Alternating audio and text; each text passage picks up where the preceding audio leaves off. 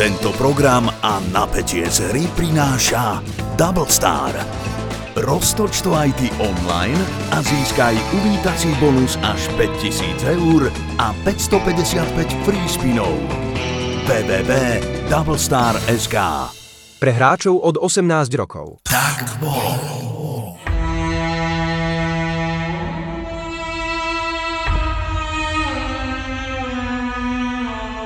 Juraj, bol Alexander Veľký najväčší dobyvateľ sveta?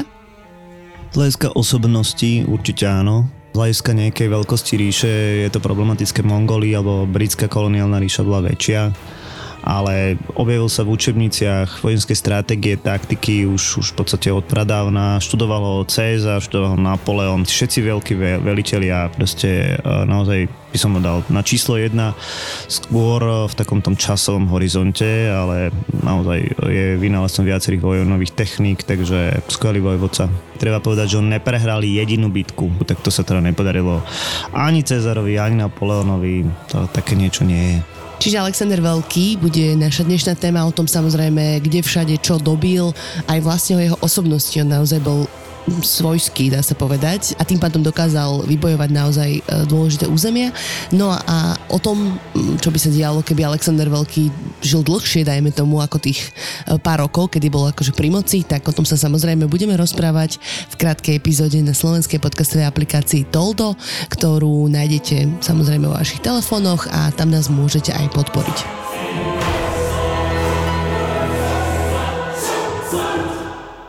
Začneme tak veľmi zjednoducho, že čo bolo Macedónsko? Hovoríme o tom ako o Alexandrovi Macedónskom, ale samozrejme veľa ľudí si ho asi priradzuje hlavne ku Grécku antickému alebo k Rímu antickému. No tak ten Rím to je úplne mimo, ale čo týka Grécka, tak Macedónci boli takí chudobní príbuzní Grécka. Vlastne bolo to situované na území dnešného severného Grécka, Macedónska, trošku Bulharska. To kráľovstvo tam existovalo po stáročia, bolo také archaické z pohľadu teda moderných Grékov, lebo tam bolo stále kráľovstvo, zatiaľ čo v iných mestách, ako ja neviem, dajme tomu v Aténách, alebo v iných sa rozvíjala demokracia.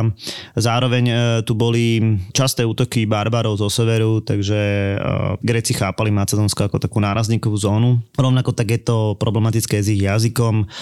Vedci sa prú o to, že či to bol samostatný jazyk, alebo to bol nejaký dialekt gréčtiny.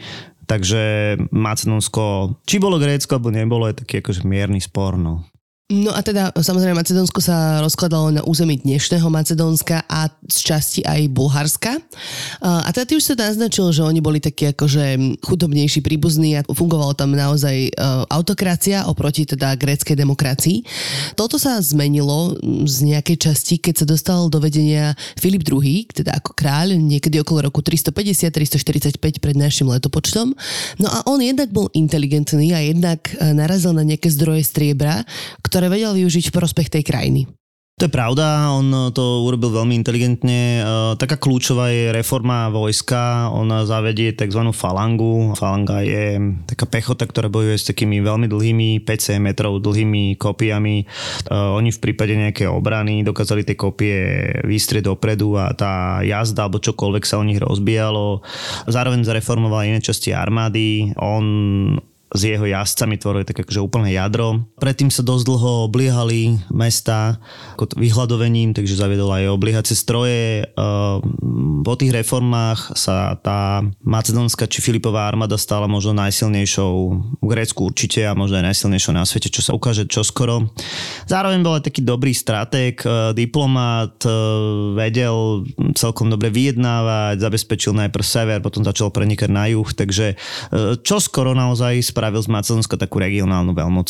On bol taký diplomat aj v osobnom živote, nie? On bol 7-krát ženatý, tak si asi vyberal, predpokladám, manželky podľa toho, s kým bol spojenec zrovna. Hej, no a treba povedať, že v tom čase poligamia nebola nič neobvyklé a áno, väčšina tých svadieb alebo tých manželiek bola kvôli spojenectvám. Dôležité z tých 7 je tretia a možno posledná. Tretia bola Olympias, ktorá bola teda matka Alexandra Veľkého a potom tá posledná bola Kleopatra.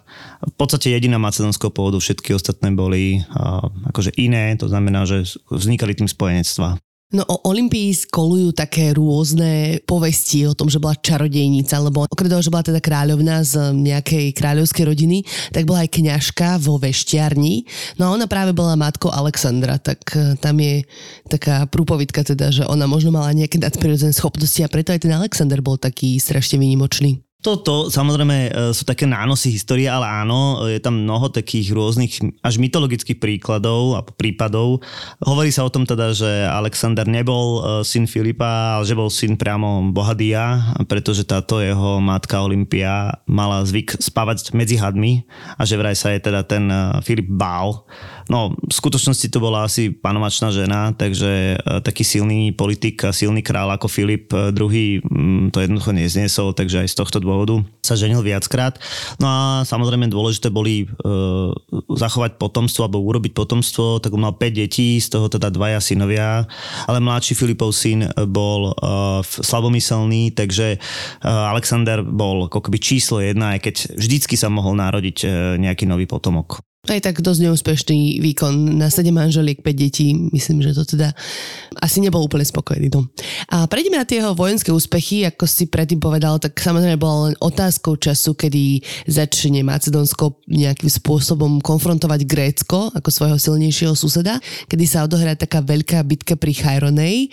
Macedónsko teda zautočí na Grécko zo severu a tie najväčšie grécke štáty, Atény a Téby, sa spoja do takého spolku a teda útočia naspäť a aj napriek tomu Filip II ako kráľ Macedónska vyhrá. No, treba povedať, že všetky tieto krajiny už mali najlepšie za sebou. Tie mestské štáty sa vyčerpali, či už Ateny, Sparta, Téby, sa vyčerpali v predošlých vojnách v tej prvej polovici 4.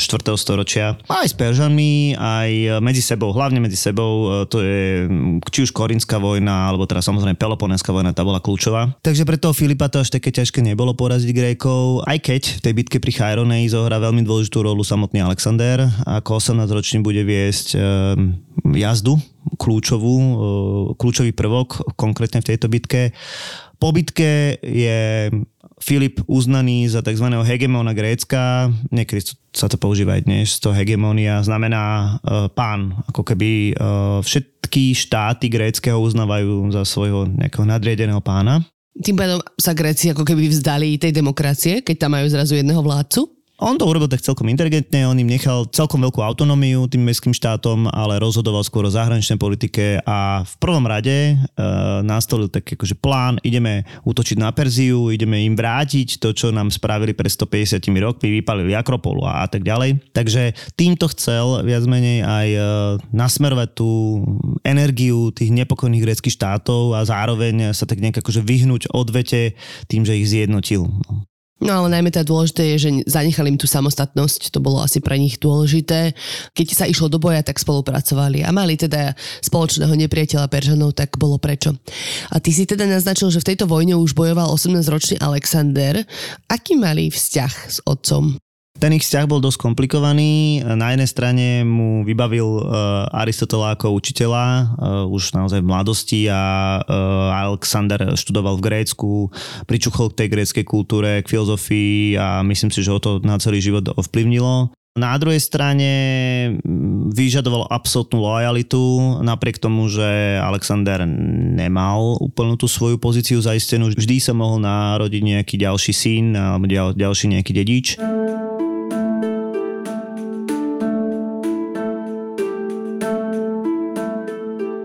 Desiatý deň Lojosu v druhom roku vlády Filipa II. Macedónskeho denník Aristona spela. Už keď som chlapca videl skrotiť toho divokého konia, vedel som, že to bude mimoriadny muž. A vedel to aj jeho otec. Syn môj, rozliadni sa a vyber si kráľovstvo, ktoré ťa bude hodné, pretože Macedónsko pre teba bude príliš malé. Ten kôň bol úžasné majestátne zviera. Celé čierne, s bielou hviezdou na čele a s rybím okom. Jedno oko mal svetlomodré, druhé hnedé. Kráľovi Filipovi ho ponúkol obchodník s koňmi zo znamenitého solúnskeho chovu za 13 talentov. Zviera však nikto nedokázal skrotiť, preto kráľ odmietol. V Vtedy však predstúpil 10-ročný Alexander a povedal, že zaplatí on sám, ak sa mu koňa nepodarí skrotiť. Obchodník ponuku prijal a potom sme sa už len všetci prizerali, ako si chlapec odopol plášť, aby koňa neľakala látka divovejúca vo vetre. Ako k zvieraťu potichu prehováral a ako ho nakoniec otočil k úslnku, keď si uvedomil, že sa kôň bojí svojho tieňa. Od toho momentu boli chlapec a kôň nerozlučný. Niekedy si myslím, že ho má radšej ako ktorúkoľvek ľudskú bytosť. Možno až na pár výnimiek. Myslím si, že bolo pre Alexandra dobré, keď ho otec poslal do Miezy. Mal 13 rokov. Pod dohľadom Aristotela sa vzdelával spoločne s rovesníkmi.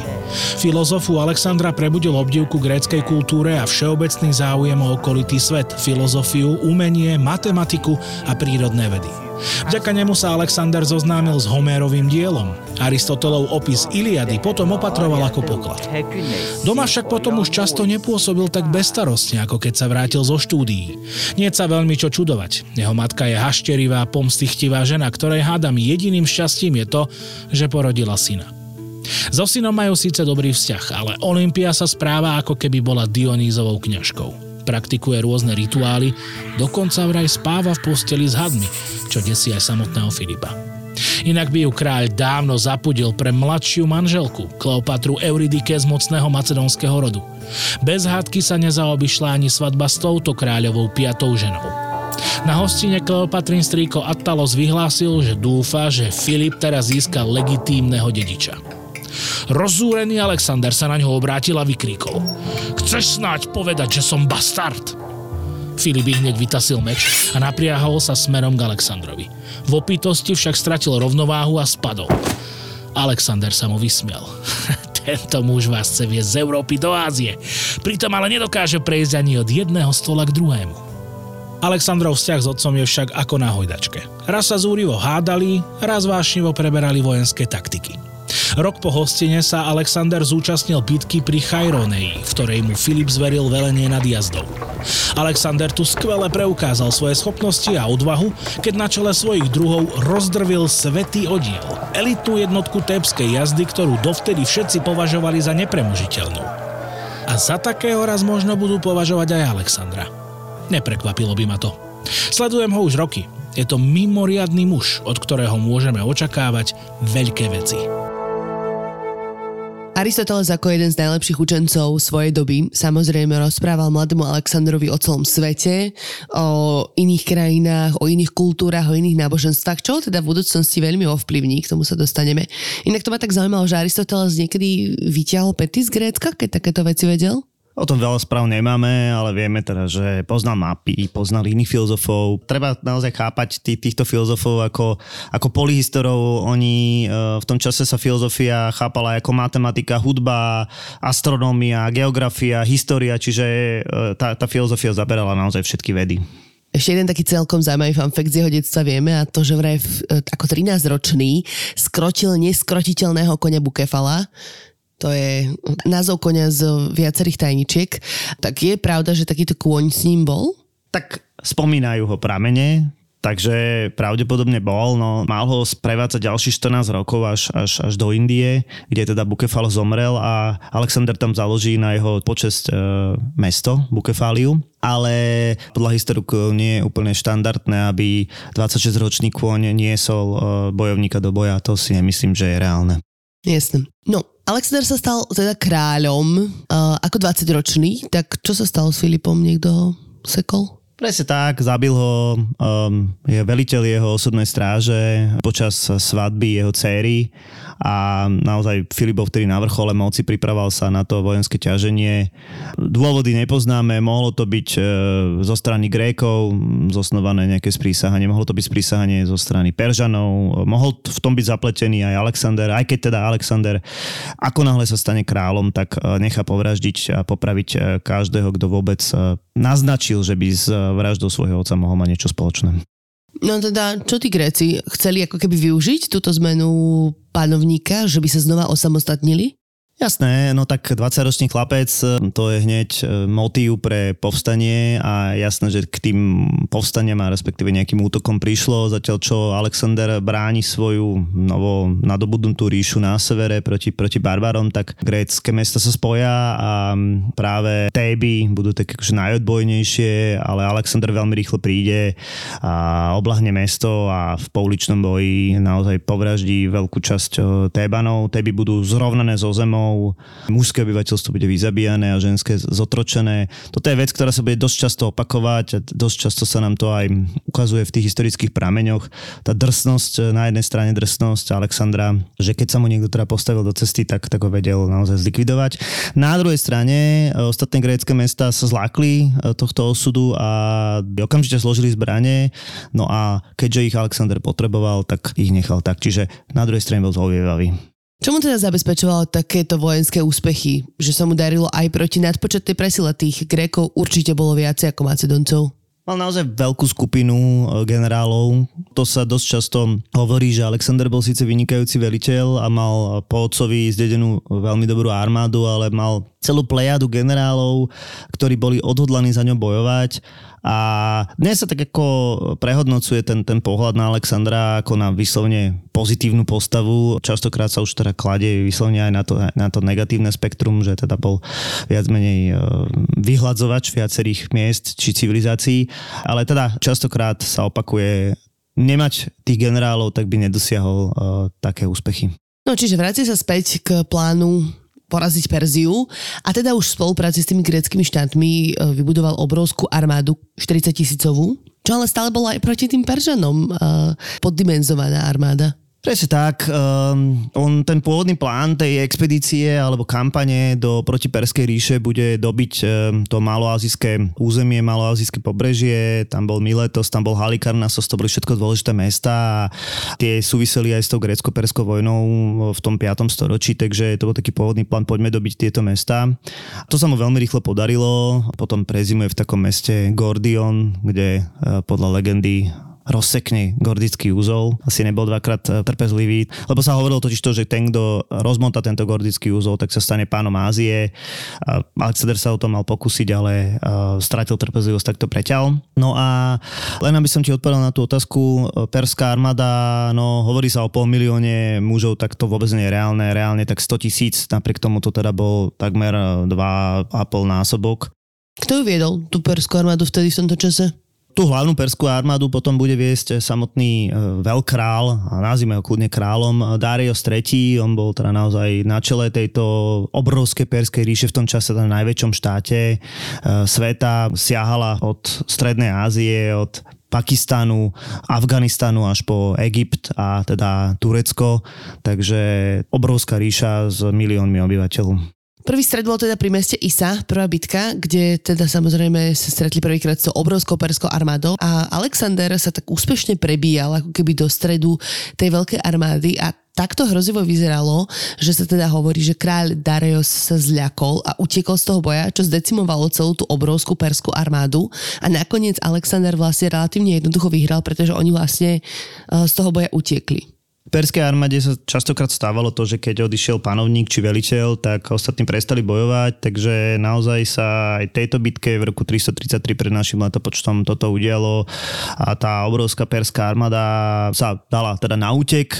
Malo to aj taký symbolický význam, že Dareios ako keby nebol hodný Alexandra, nebol to rival adekvátny. Alexander nechal prenasledovať Dareja do Damašku a len sa tu na chvíľočku pristavím, on získaval obrovské bohatstvo všade, kam prišiel. V tom Damašku sa hovorí o 700 vozoch naložených zlatom a striebrom. Jasné, že týmto odmenil svojich vojakov, tak to bola proste obrovská motivácia. Okrem toho sa mu podarilo zájať aj časť Darejovej rodiny, takže mal už veľmi cenných rukojemníkov. Získal aj takú vdovu po jednom generálovi, s ktorou ktorou začal mať vzťah Alexander.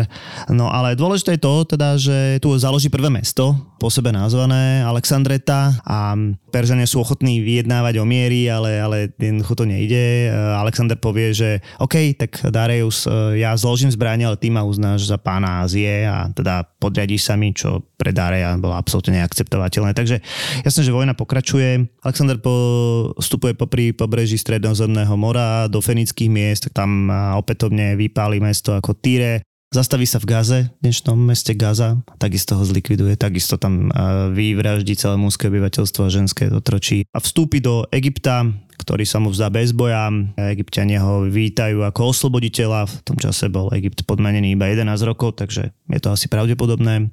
Vyhlási sa za faraóna, je stotožňovaný s viacerými egyptskými bohmi, to zase taký problém nebol, takže cesta k ďalšej bitke je otvorená. No a teda už keď bol aj v Egypte, tak aby nebolo málo, aj tam založil mesto, ktoré nazval po sebe, a to je Alexandria, to teda stojí dodnes, tak ostal takýto odkaz po Alexandrovi až do dnešných dní.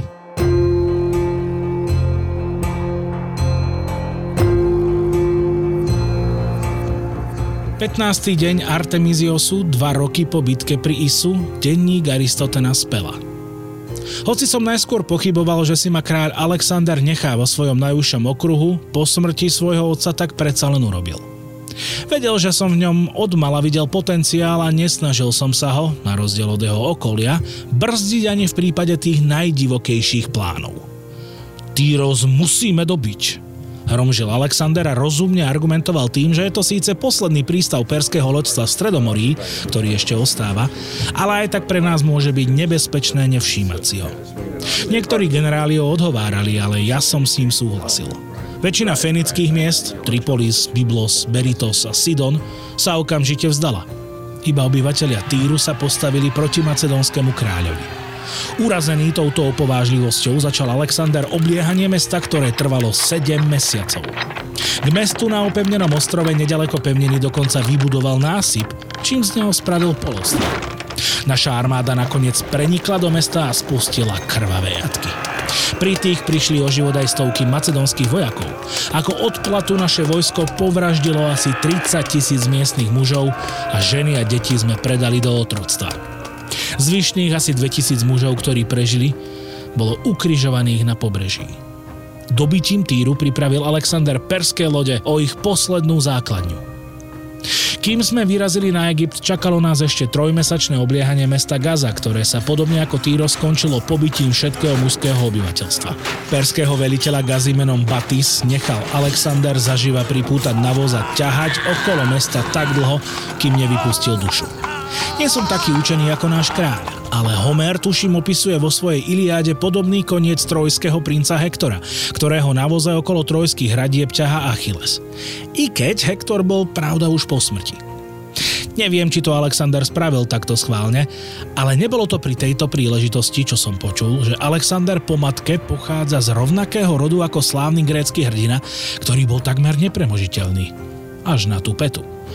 No ale späť do prítomnosti, ktorej sa Alexander nenecháva prirovnávať len gréckym hrdinom, ale dokonca samotným božstvám. Navyše sa razia nové mince, na ktorých je Alexandrova podobizeň s baranými rohmi ako symbolom boha Dia, respektíve v Egypte Amona.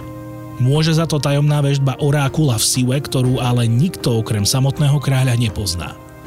Ale po poriadku. Keď sme prešli údolia Nílu, Egypt kapituloval bez boja a vláda bola zakrátko pevne v rukách Alexandra. Heliopole sa nechal vyhlásiť faraónom a odtiaľ sme pokračovali do Memfisu.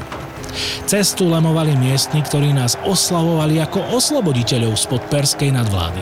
Alexander mi vtedy povedal, že Egyptu plánuje povoliť určitú samostatnosť v právnych úkonoch a tým si získať priazeň miestnych. Je to veru múdry kráľ a zdatný vojvodca. A nie len to. Možno má dokonca ešte schopnosti, o ktorých ani netušíme. Veď z Memfisu neskôr podnikol riskantnú púť na západ cez vyprahnutú púšť do vzdialenej oázy Siva. Vydal sa k orákulu zasvetenému bohovi Amonovi. Politicky to bol výborný ťah.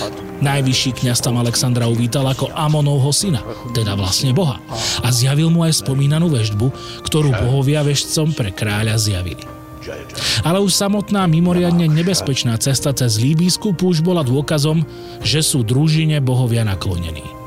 Smet pomohol uhasiť hojný dáž, ktorý počas cesty neočakávane padal.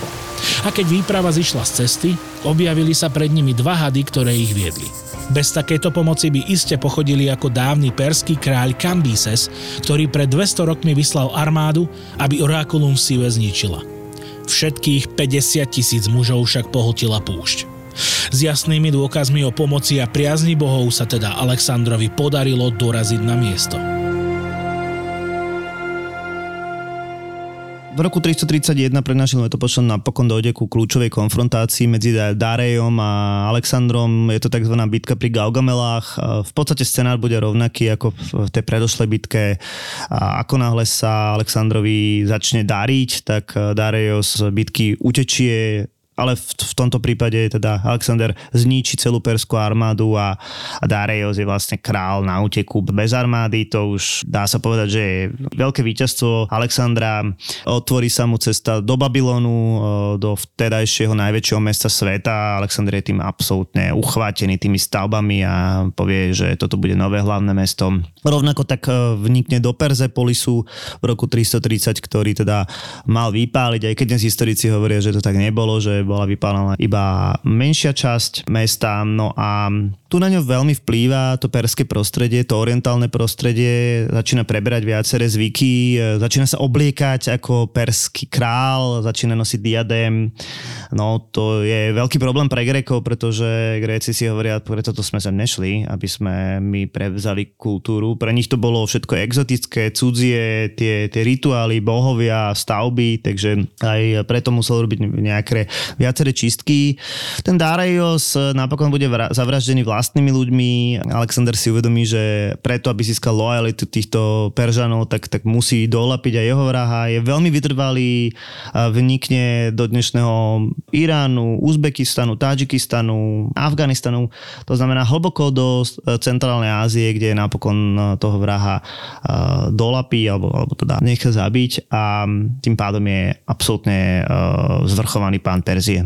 To nemohol iba proste povedať, že ho zlikvidoval toho vraha, vieš, akože rozšíriť takúto informáciu namiesto toho, aby ho chudáka, teda no chudáka to je jedno, ale aby ho naháňal cez pol sveta? Povedať to mohol, ale on sa samozrejme vyhlásil za kráľa perského, takže aj taká nejaká následnosť tam bola. Do toho v roku 328 dojde k povstaniu tzv. Sogdov, to bol taký veľmi bojový národ, žijúci niekde v Iráne, v Afganistane, čo ho zase bude zamestnávať po mesiace a napokon teda zlikviduje ich odpor. Zoberie si jednu z nich, to bude taká akože jeho dôležitá žena, Roxana. Alexander mal tiež niekoľko žien, podobne ako jeho otec, viaceré z nich teda boli politickým rozhodnutím. A čo robil teda so všetkými tými nespokojnými Grékmi, s tými gréckymi veliteľmi, ktorí boli v jeho armáde a teda videli, že už to trochu hrotí s tým kráľovaním? Niektorých teda poslal domov, to je dôležité, že teda úkol splnen, môžete ísť domov. Druhá vec, naozaj niektorí, ktorí boli odbojní, boli jeho kamaráti, boli jeho blízky známi, tak nechal viacerých popraviť. Alexander po každej veľkej bitke naozaj veľmi pil. To boli orgie alkoholu, a pri jednej z takýchto pitiek zabil aj jedného svojho blízkeho kamaráta, pretože ho urazil a on v tej opitej hlave chytil oštep a zabil ho, čo si teda veľmi mal vyčítať a považoval to za svoju životnú chybu. Aj ten film Alexander, mám pocit, že ho tak vykreslil ako takého sociopata. Naozaj po tej charakterovej stránke ho dosť ťažko vieme zaradiť Alexandra. Ja som ešte chcela naznačiť, že či nechcel si tých gréckych veliteľov kúpiť tým, že im ponúkol perské princezné, lebo on tam zorganizoval naozaj, že asi tisíce manželstiev s tým, že chcel lepšie poprepájať tú kultúru, aby si vlastne aj tí Gréci zvykli možno na to perské, na to exotické, aby to nebrali až tak strašne ako prenikanie tej perskej kultúry do ich kultúry. To sa reálne stane, naozaj nechá zosobášiť tisíce perských princezien, nazvime to takto, s gréckymi šlachticmi. On to teda prezentuje tým spojením gréckej a perskej kultúry. Dnes sa to dá interpretovať aj tak, že vlastne musel dať jednotný poriadok tej obrovskej ríše a možno nebol až tak fascinovaný tým orientom, ťažko povedať, aj keď teda vzniká taká helenistická kultúra, čiže úplne niečo nové. Ten grécky svet je ovplyvnený tým úplne iným orientálnym myslením. A kde sa tam v tomto všetkom inak strátilo to macedónske? Hovoríme už teraz iba, že Gréci versus Perzia a čo Macedónci? Máš pravdu, mal by som ich nazývať Macedónci, ja som to tak pomiešal, ale bolo by správnejšie nazývať Macedónci. Hej, lebo on si teda akože držal tú svoju rodinu a hlásil sa k odkazu aj samozrejme svojho otca, aj svojej matky. Bol hlboko veriaci po svojej matke, takže máš pravdu, je lepšie označiť ich Macedónci.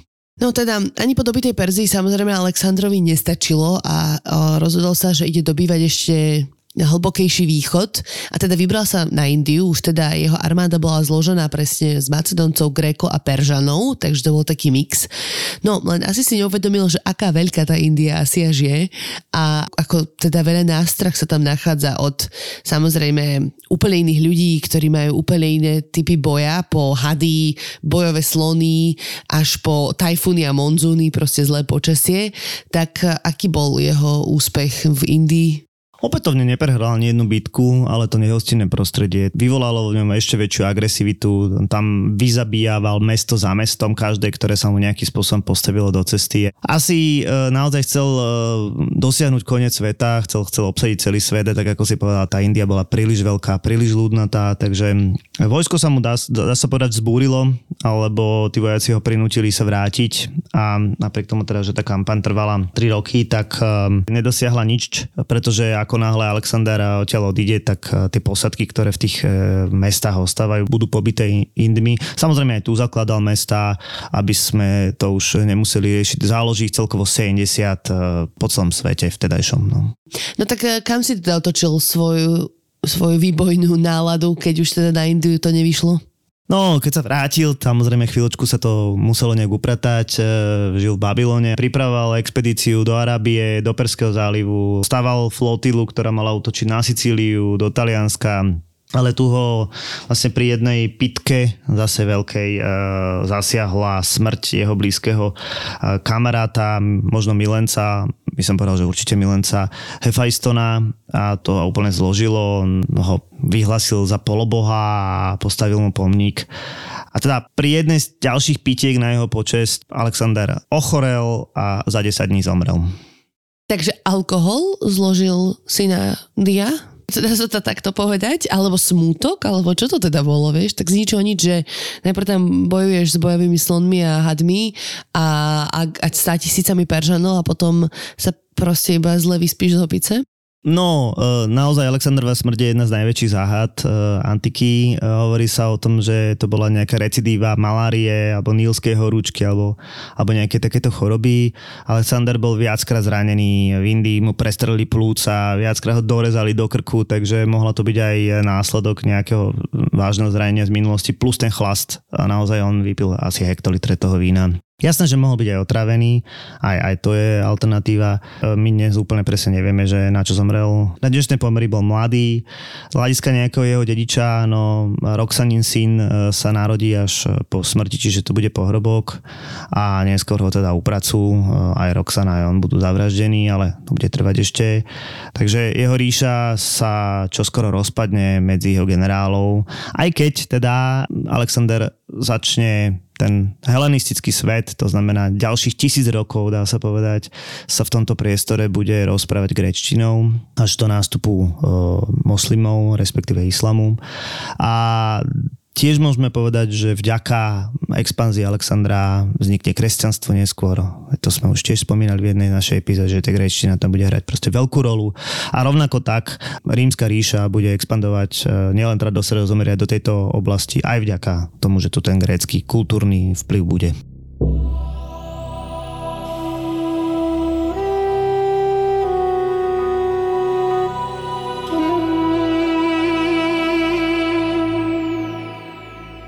Piatý deň Daisosu, 14. rok vlády Alexandra Macedonského.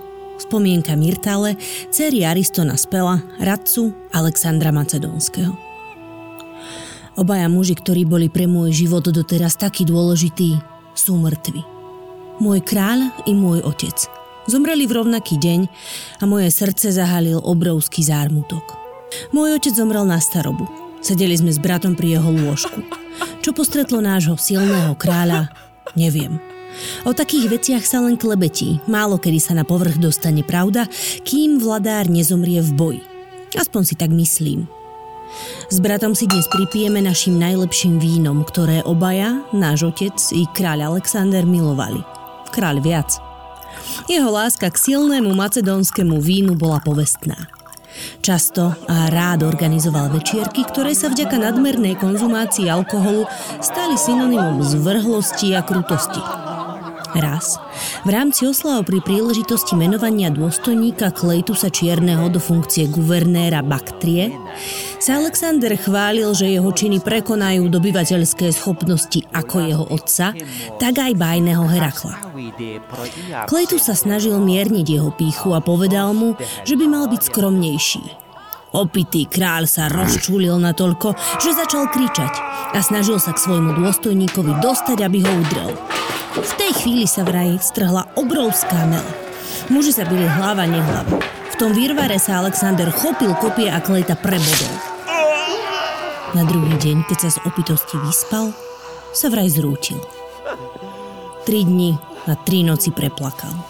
Dokonca vraj kričal, že sa sám znesie zo sveta. Klejtova sestra ho totiž vychovávala a sám dôstojník mu zachránil život v bitke pri Granikus. Život mu však už kráľov žiaľ nevrátil.